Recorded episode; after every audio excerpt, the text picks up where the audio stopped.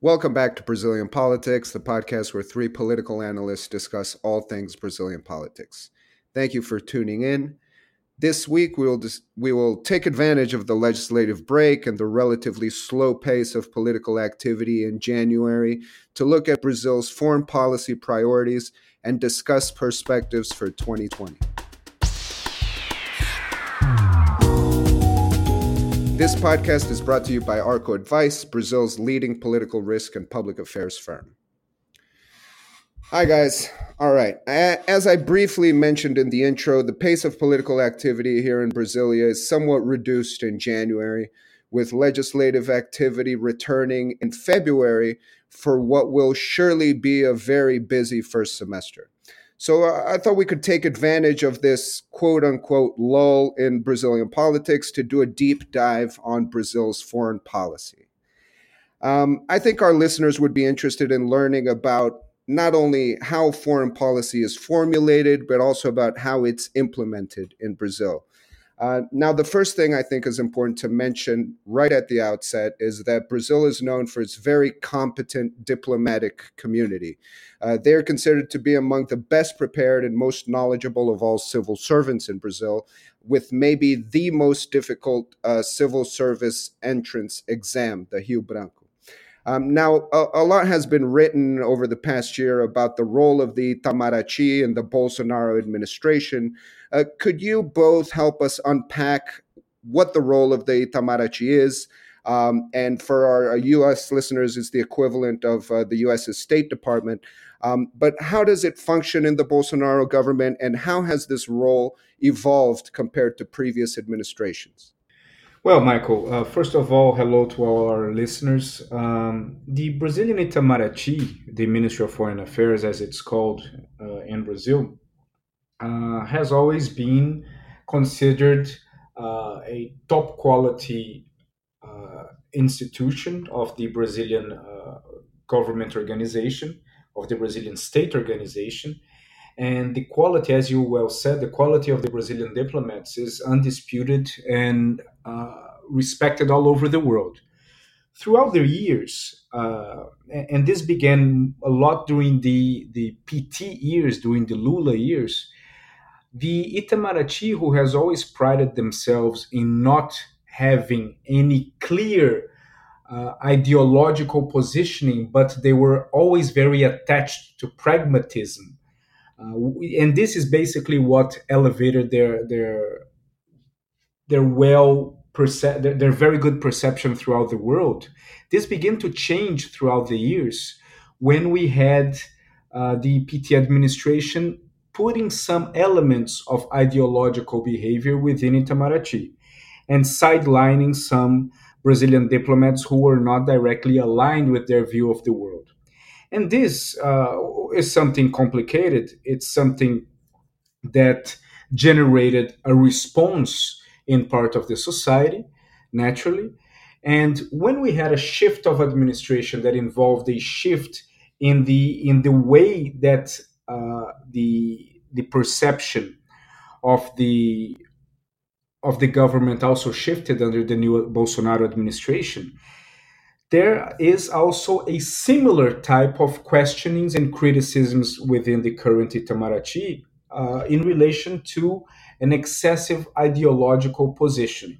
Whether this is something that uh, is welcomed by some and criticized by others, the Itamaraty definitely lost some of its preeminence in foreign affairs since we have other areas of the government that acted more independently in their ways of doing foreign affairs, such as the, the Ministry of Economy, they have their own direct view, uh, the ministries of environment, of agriculture, which have their uh, foreign affairs specialists that negotiate with other countries. So a lot has changed over the past years.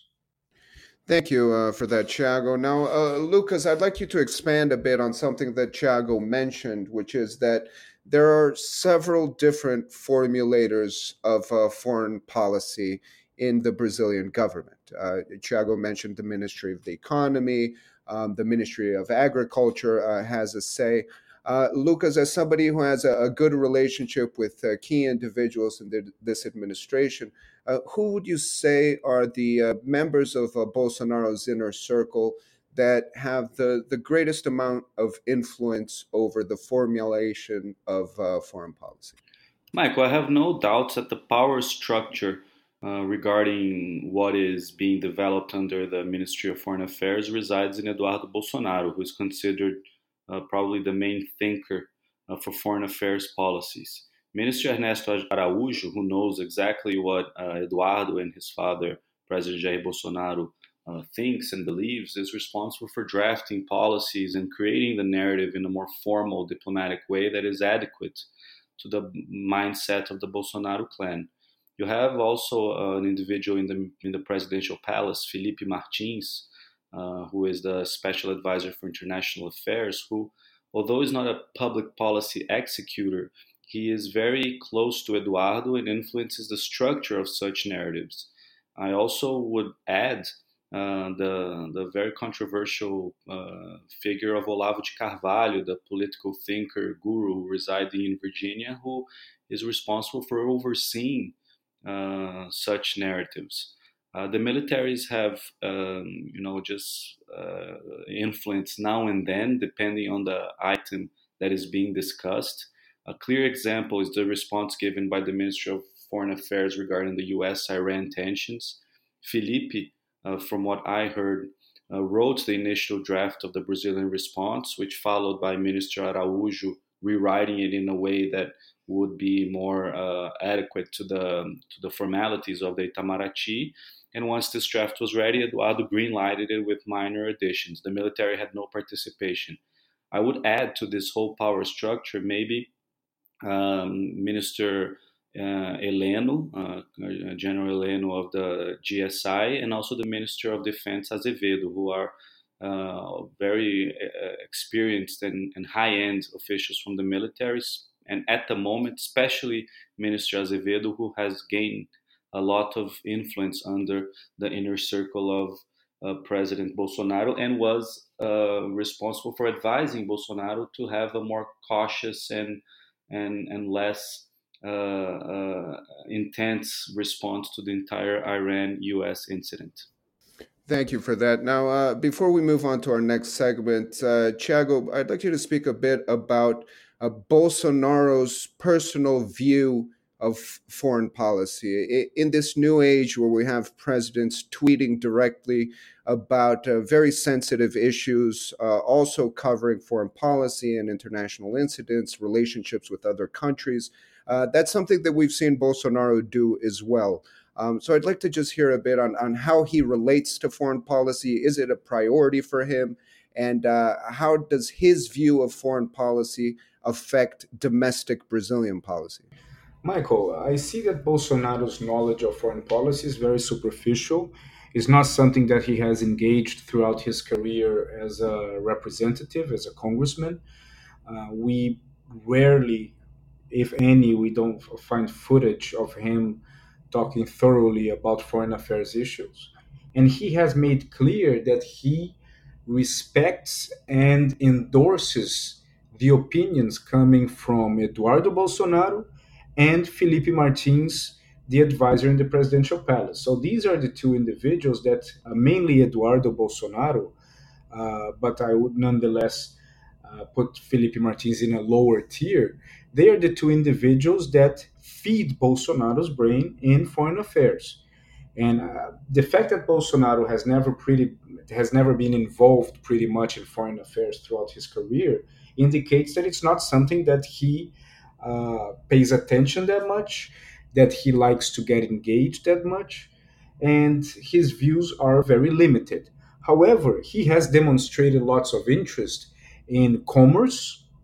He has the, openly in the beginning of last year, he has demonstrated a desire to, to have a very close approximation, uh, an alliance with the United States that is extremely tight. A few months later in China, he, he described China as a non communist country and expressed the same desire.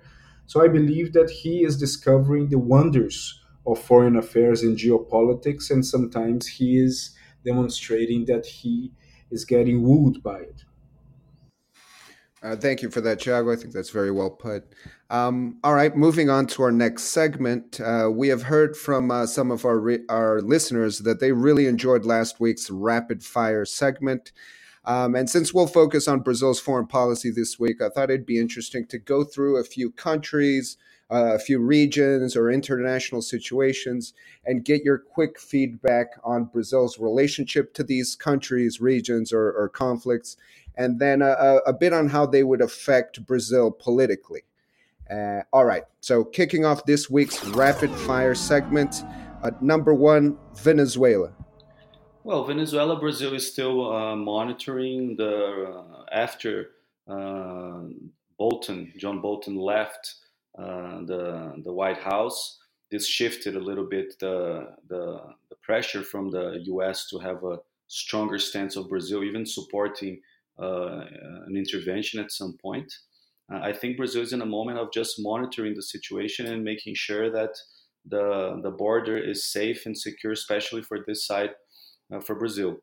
Uh, I believe that regarding Venezuela, Eduardo is uh, someone that is very close to the to the names that were chosen by Guaido to stay in Brasilia, and he is the person that is constantly monitoring the situation. Hamilton Mourão, the vice president, who has worked in Venezuela, also has a lot of intel that is very interesting for the government and is a key player in this situation as well. Number two, China. Well, China uh, China began the, the Bolsonaro administration being attacked. Even during the campaign, China was a target uh, because of its uh, Communist Party. But throughout the, the months, as Bolsonaro began to understand the, the, the machinery of the economic policies of Brazil and economic necessities, he shifted completely 180 degrees his approach to China. I don't see that this will change. It possibly it will only strengthen from now on until the end of the government. And one of the indicators is that the government is willing to welcome Huawei in the 5G uh, bidding auction that will happen in the beginning of 2021, despite the protests from the US government. And number three, the US. Well, the US is obviously our most important and strategic ally under this government poses a heavy influence in how Brazil shapes its public uh, policy for foreign affairs. One example is uh, how religion has been inserted in the narrative of this foreign affairs uh, team, which is also influenced by the views of Mike Pompeo, uh, a religious man and evangelical himself.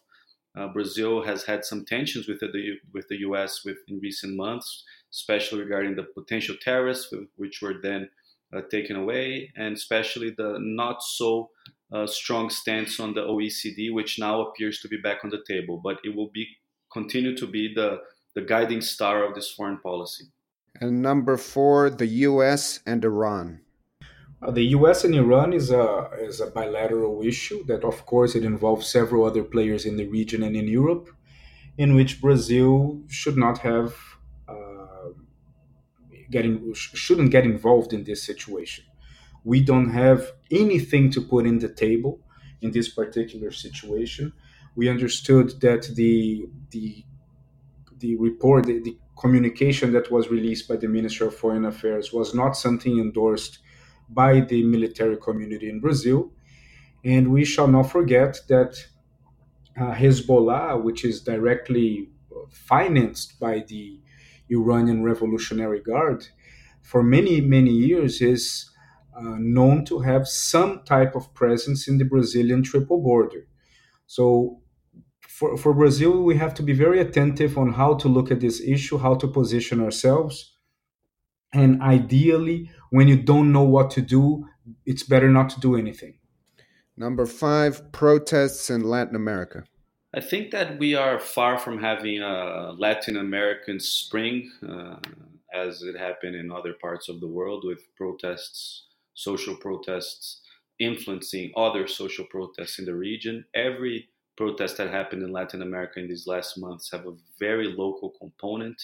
I don't see this happening in Brazil, especially being triggered uh, by society in a, in a natural manner I think uh, the government in Brazil has to have to keep an eye open for specific protests of specific categories, such as truck drivers and oil workers, uh, because they have huge bases, organization, and the capacity to, to create a hazard to the country and to paralyze uh, very strategic activities in the country. But I don't see Brazil today in a risk of being contaminated by the social uh, protests that happen in, in Latin America. And number six, Argentina. Well, Argentina is a key partner for Brazil. Probably we are in the lowest point of the Brazil Argentina relations since redemocratization. Uh, Bolsonaro already made it very clear what he thinks of this new Argentinian administration with the Fernandez duo. And they also had made very clear what their opinions about Bolsonaro is. Uh, Alberto Fernandez has demonstrated, has tried to demonstrate in this beginning that he, he his narrative is of tackling corruption, of diminishing the debt of the country, and naturally finding a way to prevent another default, which every day seems more more possible of happening. While Cristina Kirchner, her main focus will be to try to change the decision makers and the opinion makers that orbit the main accusations against her in order to avoid problems for when she leaves presidency. So I believe that she's focused more on her personal cleaning, while Alberto Fernandez is focused on default. And for Brazil, commerce is always very critical with Argentina, but there are no signs that Brazil will be able to increase this commercial, this bilateral trade with Argentina. So perhaps looking at other partners might come up to be the other alternative for Brazil at the moment. And number seven, BRICS. Well, regarding BRICS, Brazil had a very successful summit here uh, in the end of, of last year. Uh, very pragmatic. Uh, Bolsonaro shifting the tone specifically towards China, a country that he deeply criticized uh, in the beginning of his of his mandate and during his uh, uh, campaign as well. China represents a big chunk of investments and have been investing a lot. 2019 saw a very large exponential increase of Chinese investments in Brazil. They are targeting infrastructure and telecom as well with Huawei. Uh, looking very strong to water sanitation programs in municipalities and states. They have already a huge presence in the electric sector. And now, uh, apparently, the next focus of the BRICS will be India, Bolsonaro traveling to India very soon, trying to diversify the uh, exports that Brazil sends to to to India, which today is very concentrated in oil, uh, also in sugar, uh, and trying to make cooperations with India, a huge market to sell other goods as well. Probably in the last BRICS, Modi was one of the most unspoken uh, figures among the, the members of the, the heads of states in Brazil, and this could change with uh, this next trip, which I know that Brazil is taking very seriously and will have a strong committee of, of authorities visiting the country. And number eight, Mercosur. Mercosur uh, also, in the beginning of the Bolsonaro administration, was under criticisms. Uh, we remember uh, an interview that Paulo Guedes did in the end of 2018 where he he said that Mercosur was not a priority uh, for Brazil, but this obviously changed throughout the year. The EU Mercosur agreement was celebrated as a huge victory by the Brazilian government, perhaps too soon, and and this the consideration that this was a the, considering that this was a victory might have been a, a signal of a young administration that was not aware of the next steps that were still en route before this deal was it, it will, will be finally signed. We have the European Union needing to to approve this EU Mercosur deal and having the parliament of each European Union country approve it. Today, after all the clashes between Brazil and some European countries, mainly France, um, this decreases the chance of something like this advancing and also the decision by the Swiss government that in Switzerland, instead of being approved by the parliament, it uh, should be approved by a popular referendum, is something that plays against Brazil in a moment where the Brazilian image abroad is not the best. So the Mercosur is something that will keep on, on going almost in an automatic pilot.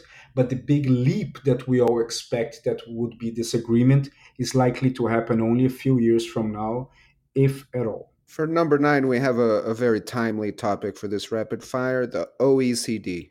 Well, as we saw, uh, the American government, in, uh, in, a gesture to the to the Brazilian government, sent a letter to OECD uh, making it formal that they wish Brazil to be the next country in line in queue to to the vacancy that uh, was uh, initially uh, promised support to Argentina. Um, this was something that Bolsonaro, when the United States said that they supported OECD, he made a very big deal of, about it internally and then the process stalled for a little, which uh, was not good uh, for for the press for him regarding the press coverage in Brazil. But now another change with the U.S. supporting formally Brazil.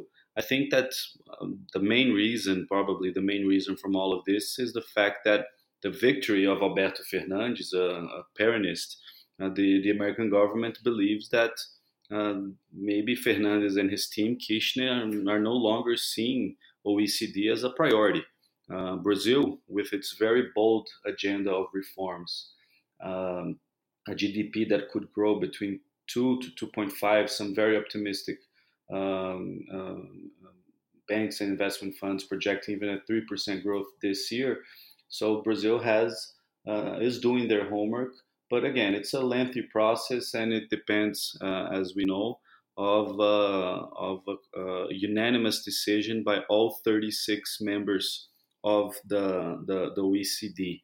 Uh, so I think that this is good news for the narrative of Brazil in the U.S., especially for Brazil, for Bolsonaro. But it's still a, a long process that uh, it could take a while for it to be determined and, and, and concluded. Thank you. And to close out this rapid fire segment, uh, Brazil and the United Nations. Well, the United Nations has been a preferred target on Brazil when talking about uh, foreign affairs, and we have heard all sorts of of curious narratives from the Minister of Foreign Affairs regarding the United Nations. At the end of the day, the United Nations is what each country wants to make out of it. Um, and, and nothing is imposed by the United Nations on any country. So, to the, the narrative that the United Nations try to impose something up, uh, upon a certain country or impose a behavior upon a certain country, it's something that uh, makes very little sense given that nothing uh, is above the sovereignty of each nation. So Brazil should perhaps uh, talk less about the United Nations, perhaps participate more, try to shape their opinions within the forum that they, they offer, uh, and not see it as a risk of anything. The, it's very typical of Latin American countries to pinpoint risks that uh, from for our own mistakes that comes from abroad or come from other countries. But most of the time, the mistakes are, are made by ourselves, and it's not the United Nations that imposes anything in Brazil it's sometimes the way that society responds to certain inputs that is uh, demonstrated for them. And I believe that Brazil's foreign affairs should be more pragmatic in terms of interpreting these signs, interpreting these organizations, and acting uh, without such uh, belief of uh, persecution. Thank you. And that wraps up uh, this week's uh, rapid fire segment. Uh, we appreciate all, all of the insights on these 10 topics. And, you know, I, I think ideally all of these issues deserve a bit more of an in depth discussion. But as we're, we're running out of time, I'm going to choose a couple of these that maybe we can uh, dig a little deeper on. And I'd like to start with the U.S., uh, since you know much has been made internally here in Brazil about the good personal relationship between Bolsonaro and Donald Trump, uh, with Bolsonaro at times described as the Trump of the tropics. Um, and I'd like to hear from both of you a little bit on the relationship between the two leaders and the relationship between the two countries and, and what we can expect uh, moving forward. Um, also, just please feel free to, to touch on how Uh, this relates to Brazil's relationship with China uh, as far as the trade war is concerned, um, as well as uh, the ongoing process of Brazil entering the OECD, which I think we've we've covered uh, in depth. But if you have anything more to add there, it's very welcome. Well, Michael, Brazil's relationship with the U.S. is historic, is positive, and it's something that the grand majority of the public of the population uh, doesn't understand because it's it's divided into layers we have to understand that the relationship between presidents does not mean a relationship between countries and vice versa we could have presidents for example bolsonaro and macron in france that they do not uh, get along with each other but the levels of cooperations between Brazil and France in the lower levels are very solid. And in the United States, the same. I think, uh, despite whatever Bolsonaro talks about Trump or Trump talks about Bolsonaro, and this uh, attempt to demonstrate some friendship between themselves, this is irrelevant. What is important at the end of the day is how the institutions talk to each other. For example, the FCC, the the American uh, telephone regulator, they want to telecommunications operator, they want to develop a partnership with Anatel. And this is something very good to Brazil. And this, at the end of the day, does not depend on uh, simply the will and the wish of the presidents, but on the two regulatory agencies identifying mechanisms that make sense for them to to, to have a close uh, partnership, and mainly what this partnership will deliver to Brazil. Uh, the USTR, for example, the USTR is is the area of the U.S. government that evaluates if we could have a free trade agreement with them or not, for example. So, whatever, even if the the if Trump says that he wants to do a free trade agreement with uh, Brazil, that doesn't mean anything if the USTR is not on board and if the two sides does not separate a long time and a very in-depth type of relationship that could lead this to happen. So Brazil-US relationship has everything on the table to develop to a point that it could be very strong. But the mistake is the personalization of this relationship and believing that a good relationship between two individuals is synonymous to a good relationship between two countries. Thank you for that, uh, Thiago. Um, now, just a, a, message to our listeners. Originally, the plan was to go into a few more of these topics, but uh, as we've seemingly uh, run out of time, as our uh, rapid fire segment morphed into somewhat of a moderately speedy fire, um, we're going to have to uh, continue this discussion in a second episode on foreign policy in Brazil. Um, Thiago and Lucas, I'd like to thank you for taking part in, in this episode of the podcast. And then a special thanks to our listener for tuning in. Um, I invite you to tune in next week for more on Brazilian politics. Thanks so much.